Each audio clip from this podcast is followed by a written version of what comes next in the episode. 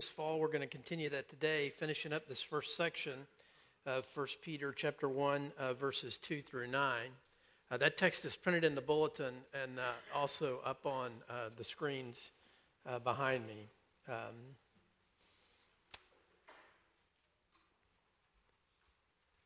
1 Peter chapter 1, verses 2 through 9. Uh, this is God's word, and we should hear it and respond to it as such this morning. May grace and peace be multiplied to you. Blessed be the God and Father of our Lord Jesus Christ. According to his great mercy, he has caused us to be born again to a living hope through the resurrection of Jesus Christ from the dead, to an inheritance that is imperishable, undefiled, and unfading, kept in heaven for you who, by God's power, being guarded through faith for a salvation ready to be revealed in the last time. In this you rejoice, though now, for a little while, if necessary, you've been grieved by various trials, so that the tested genuineness of your faith, more precious than gold that perishes, though it is tested by fire, may be found to result in praise and glory and honor at the revelation of Jesus Christ. Though you have not seen him, you love him. Though you do not now see him, you believe in him and rejoice with joy that is inexpressible and filled with glory, obtaining the outcome of your faith, the salvation of your souls.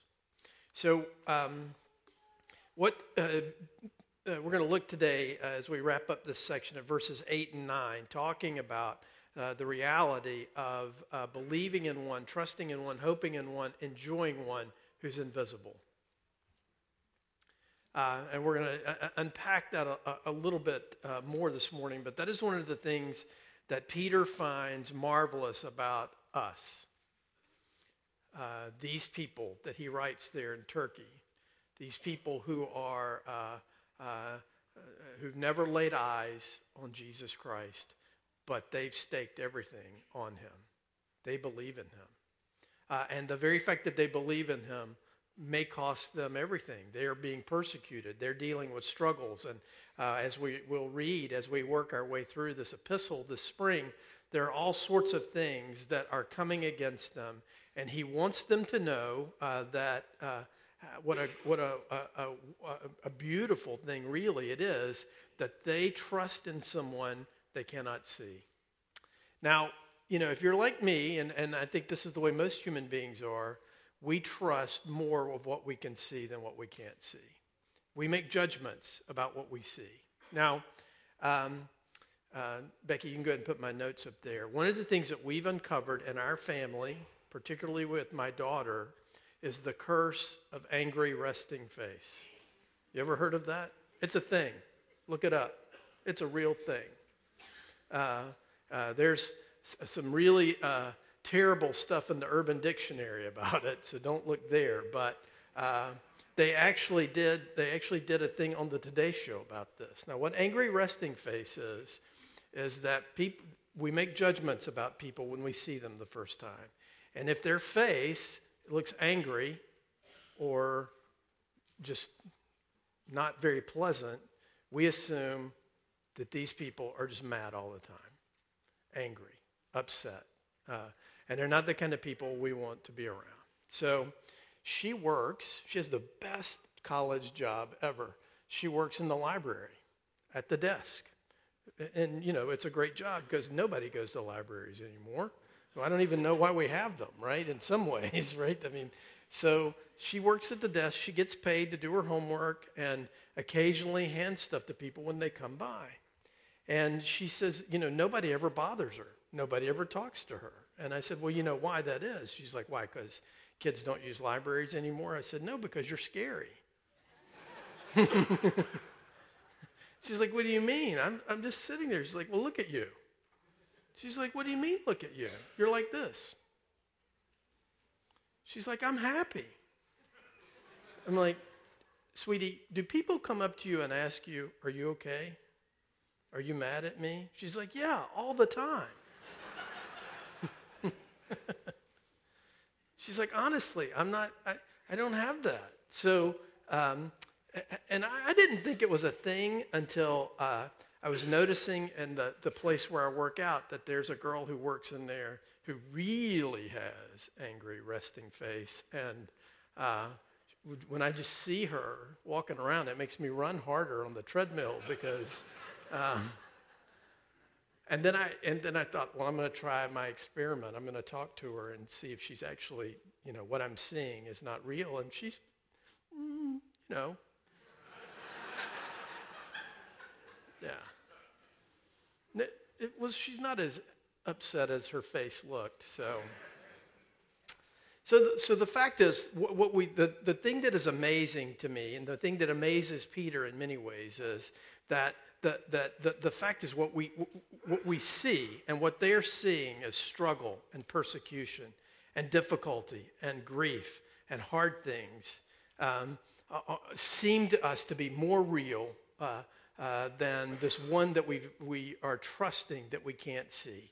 And these things overwhelm us at times, right? It comes at us in such a way that we think, oh my goodness, you know, this, this, this, this difficulty at work or, or this challenge in my family or this disease in my body or whatever seems to me to be more real, more uh, uh, I- I- impacting me uh, than this one who I can't see, the one who seems invisible. So, so what I want us to do this morning is to, to talk a little bit about that, to get at kind of the nature of faith and the nature of what the Christian life really, really is all about. So, Peter says uh, five things in verses 8 and 9 about his Christian readers and about us. The first one is that we love Christ.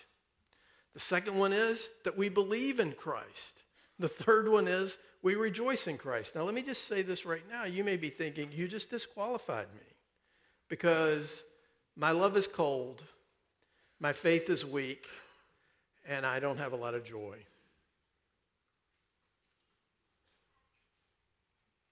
My love is cold, my faith is weak, my joy is almost non existent. Well, here's, here's the thing I would say about that is um, thankfully, thankfully, the work uh, that Jesus is doing in us and this salvation that we are receiving, this thing that we are obtaining, is a progressive thing.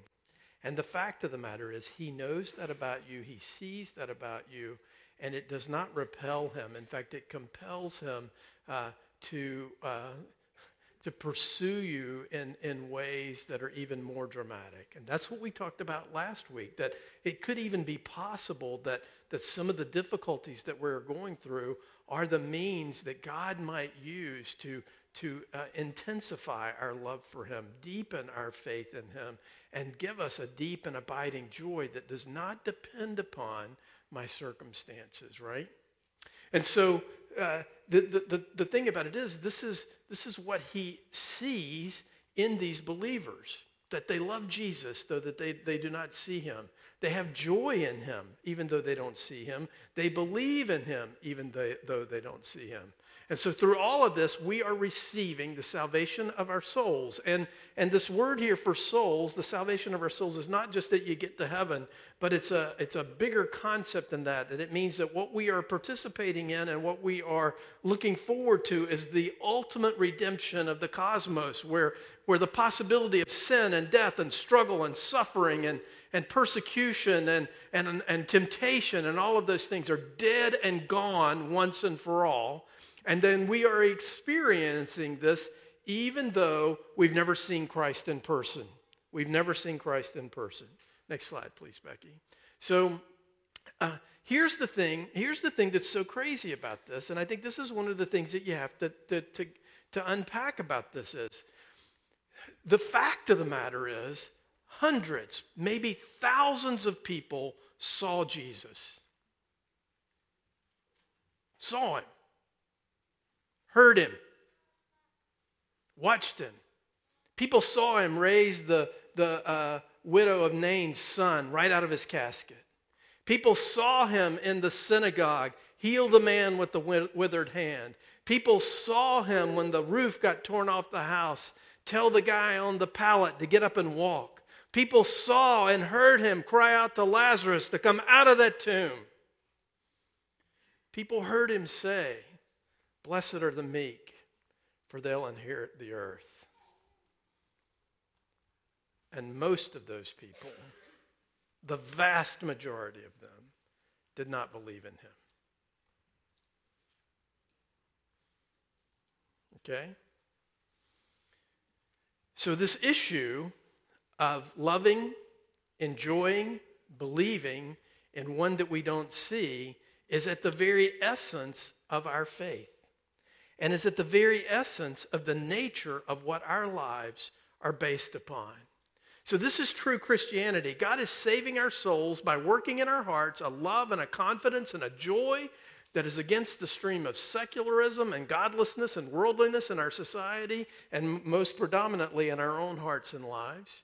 True Christianity is loving Christ and trusting Christ and enjoying Christ. In other words, Christianity is first and foremost a matter of the heart love, trust, and joy, not a matter of external performances. And Peter adds in verse 9, in this you are now progressively receiving the goal of it all, the salvation of your souls, the final full salvation ready to be revealed in the last time. We are now receiving for our souls, in part, as we love Christ, trust Christ, and rejoice in Christ now. So the fact of the matter is that because Jesus has come, because he's lived, because he's died, because he's risen again, and because he has promised to us that he will come again, and he has promised to us to bring to completion the work he has begun in us, the work he has begun in the church, the work he has begun uh, in this world, we, uh, we trust him we love him, we follow after him because he is strong and powerful to do that work in us. So the fact is, we are staking everything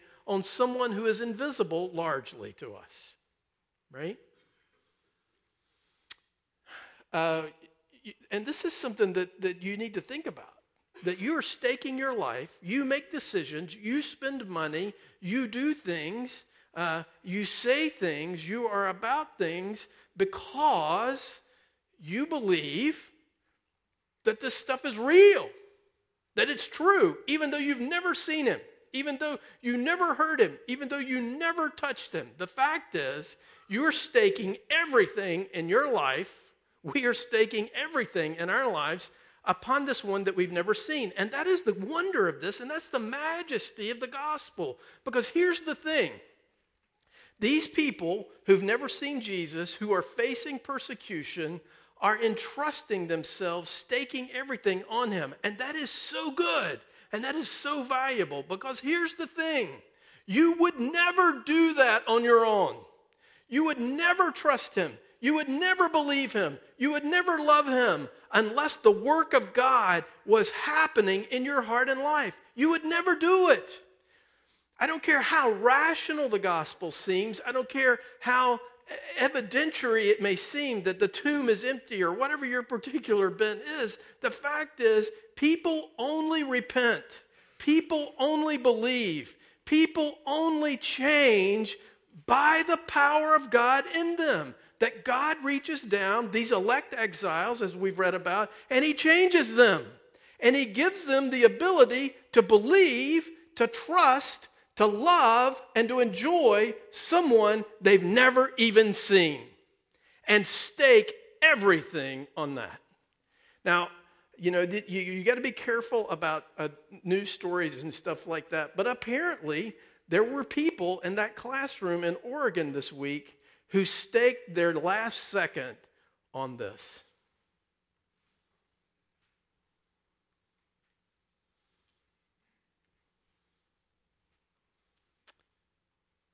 Amazing. Amazing.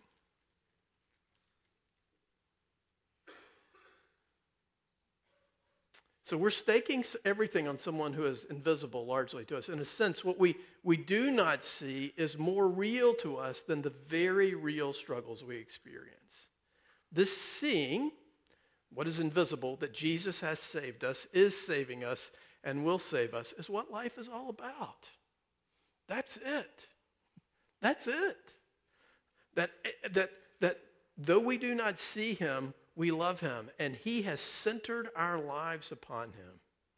Now, this is something to me that is, is, is, is profound because, because the, the, the, the fact is, you know, because Jesus is invisible uh, and because life is so hard, There are many moments, and perhaps most moments in my life, where loving, enjoying, trusting might be hard to come by. And so I hear that and I think, well, well, well, really? What, what's going on here? Well, let me just challenge you to imagine your life without a hope of a resurrection. Imagine your life without a hope that there's a God. Imagine your life without a hope that, that there is more to this world than what you see. And in fact, God is at work in it, involved in it, loving it, caring for it, achieving his purpose in it, drawing men and women and boys and girls to himself and changing them forever.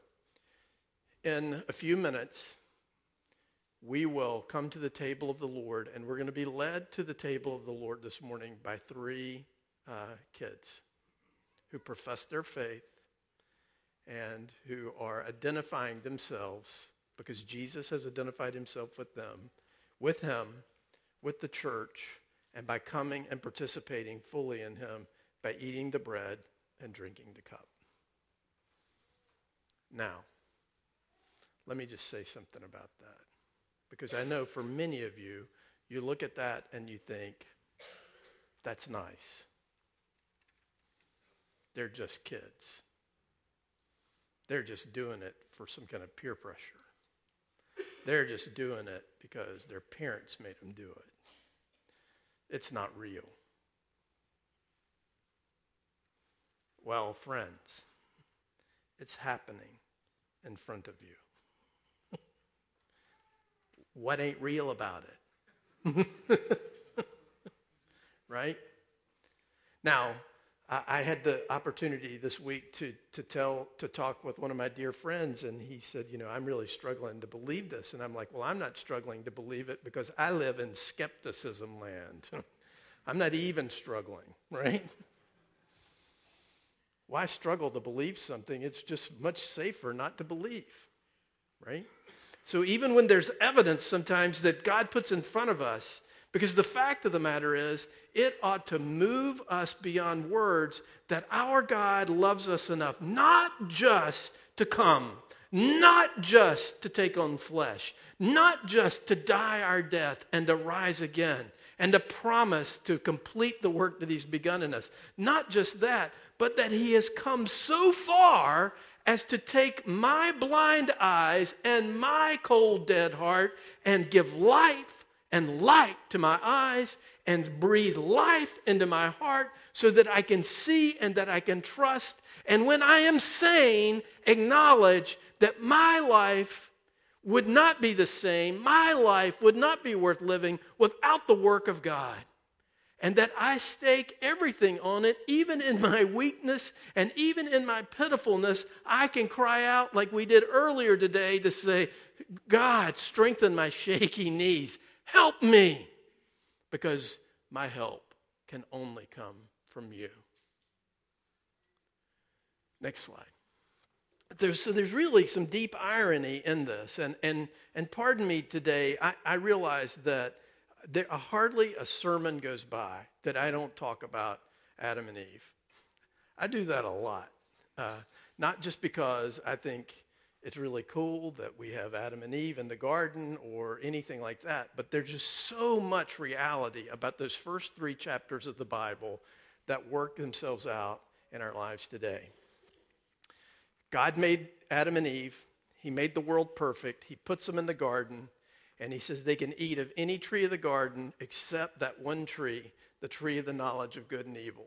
Now, the serpent was more crafty than any other beast of the field that the Lord God had made. And he said to the woman, Did God actually say, You shall not eat of any tree in the garden?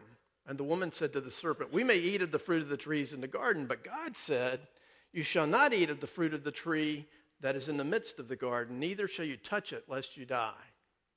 But the serpent said to the woman, You will not surely die, for God knows when you eat of it, your eyes will be opened.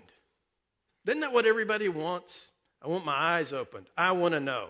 I want to understand. I want enlightenment. I want to know the answers to how and why and when. I want to know. I want to see. Uh, I want wisdom. I want to be able to, to understand why and how everything is happening. I want a unified theory of the universe that works 100% of the time that explains everything.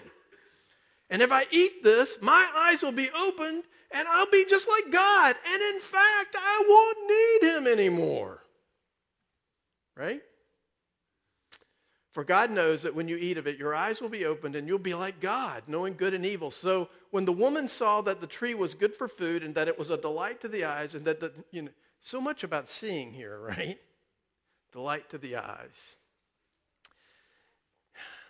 And that it was uh, that the tree was to be desired to make one wise. She took of its fruit and ate, and she also gave some to her husband who was with her, and he ate. Then the eyes of both were opened, and they knew that they were naked. And they sewed fig leaves together and made themselves loincloths. And they heard the sound of the Lord God walking in the garden in the cool of the day. And the man and his wife hid themselves from the presence of the Lord God among the trees of the garden. But the Lord God called to the man and said to him, Where are you? And he said, I heard the sound of you in the garden, and I was afraid because I was naked, and I hid myself. And he said, who told you that you were naked? Have you eaten of the tree of which I commanded you not to eat? The man said, The woman whom you gave to me to be with me, she gave me fruit of the tree, and I ate.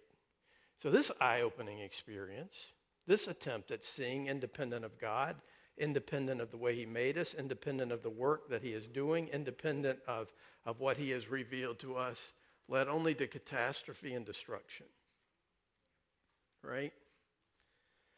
And so the, the, the, the, fact is, when, when we seek to see, when we seek to make sense of the world without the one that we can't see, it always ends in shame and disaster. It always ends in broken relationship. It always ends in hiding as God comes and pursues. So what we want, what we need, what, what God does is the kind of seeing that only He gives. Paul says this, and thus I make it my ambition to preach the gospel, not where Christ has already been named, lest I build on someone else's foundation, but as it is written, those who have never been told of Him will see, and those who have never heard will understand. And then in uh, his letter to uh, the church at Corinth. He says, For God, who said, Let light shine out of darkness, has shone in our hearts to give the light of the knowledge of the glory of God in the face of Jesus Christ. So, though we do not see him, we love him. Though we have never seen him, we believe in him. And he gives to us joy that is inexpressible, full of glory, because we are obtaining, because of the work he has done and the work he is doing, the outcome of our faith, the salvation of our souls. So, what is it exactly that I see? What exactly it is that I see is I see this one who walked this earth, who took on flesh, who loved me. I see this one who is for me. I see this one who has never, ever, ever reneged on his promise to me. Next slide, please, Becky. In the gospel the, and the four gospels, we see his character, we hear his words, we see his heart, and we experience his power, right? And so, so the thing that we that we we, we see here is as we as God opens our eyes and opens our hearts and enables us to take him at his word as he challenges us and as he convicts us and as he shows us our sin and shows us his cross, as he makes atonement make sense to us, as we, as we look at that and as, as we see that, what happens to us is, is that we square that, those words, those things, with our experience. And we remember and we say, you know, God was faithful to me then. Jesus was at work in me then. Jesus was at work in this person that I love then.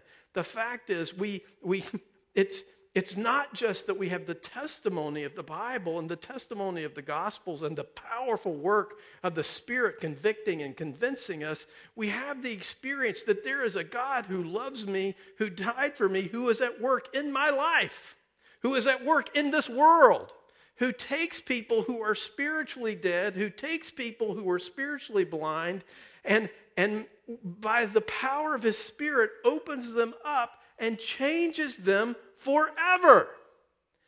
And that evidence, that work, that thing that he's doing is what Peter is just amazed at as he looks at the church and says, You never saw him.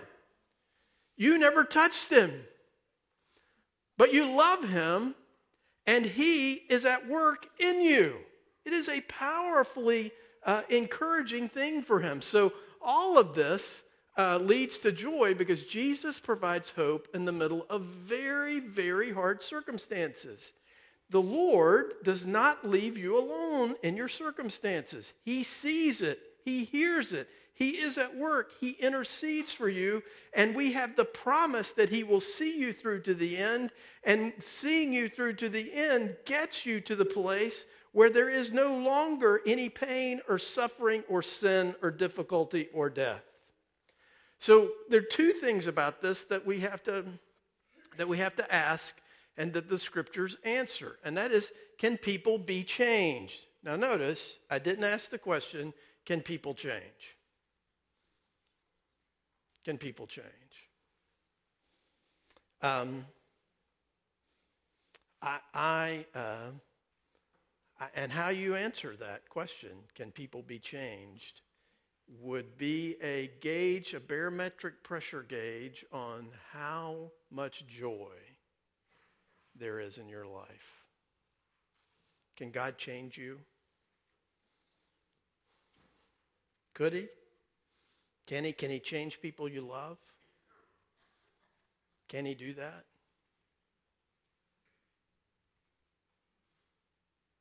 Can he? Even though we don't see him, this one we love, this one we testify to, well, we'll see evidence here in just a few minutes of people that he's changed. And can I experience joy even as I lament? Listen, the great news about the gospel is it doesn't deny the, the reality of pain and suffering and difficulty and death and wickedness and terrible, terrible things happening in the world it acknowledges that and it gives you permission in the midst of that to cry out to this one who is for you and who loves you and who came for you. But it also allows you to hope in that and to know that the work that he will bring to completion one day, and you'll see it, is a work that's ongoing even now. He won't quit. He won't quit. He is relentless and persistent in his loving pursuit of his people. And he will not let them go, and he will see them through to the end. So even in the midst of difficulty, you can experience joy. I watched a man this morning walk up to the front of this church and take the body and blood of Christ. And chances are It'll be the last time he does that in this building. He's dying.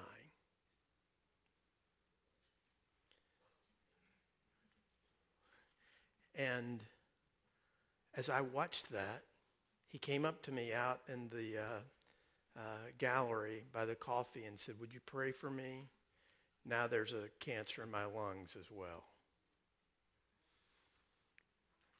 And so I got to pray with him. He feels bad. He's sick. But he knows in whom he has trusted because he knows who has opened his eyes and breathed life into his heart.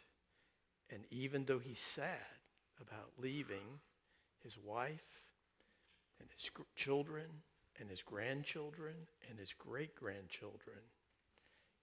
He knows his destiny. You see, the fact is, the reality of the gospel, this one in whom we believe that is uh, that we have not seen, gives you joy beyond anything we could imagine because it is a joy that is achieved internally through the work of the Holy Spirit pressing upon us the truth and the promise and the goodness and the grace of God. Today, we come and we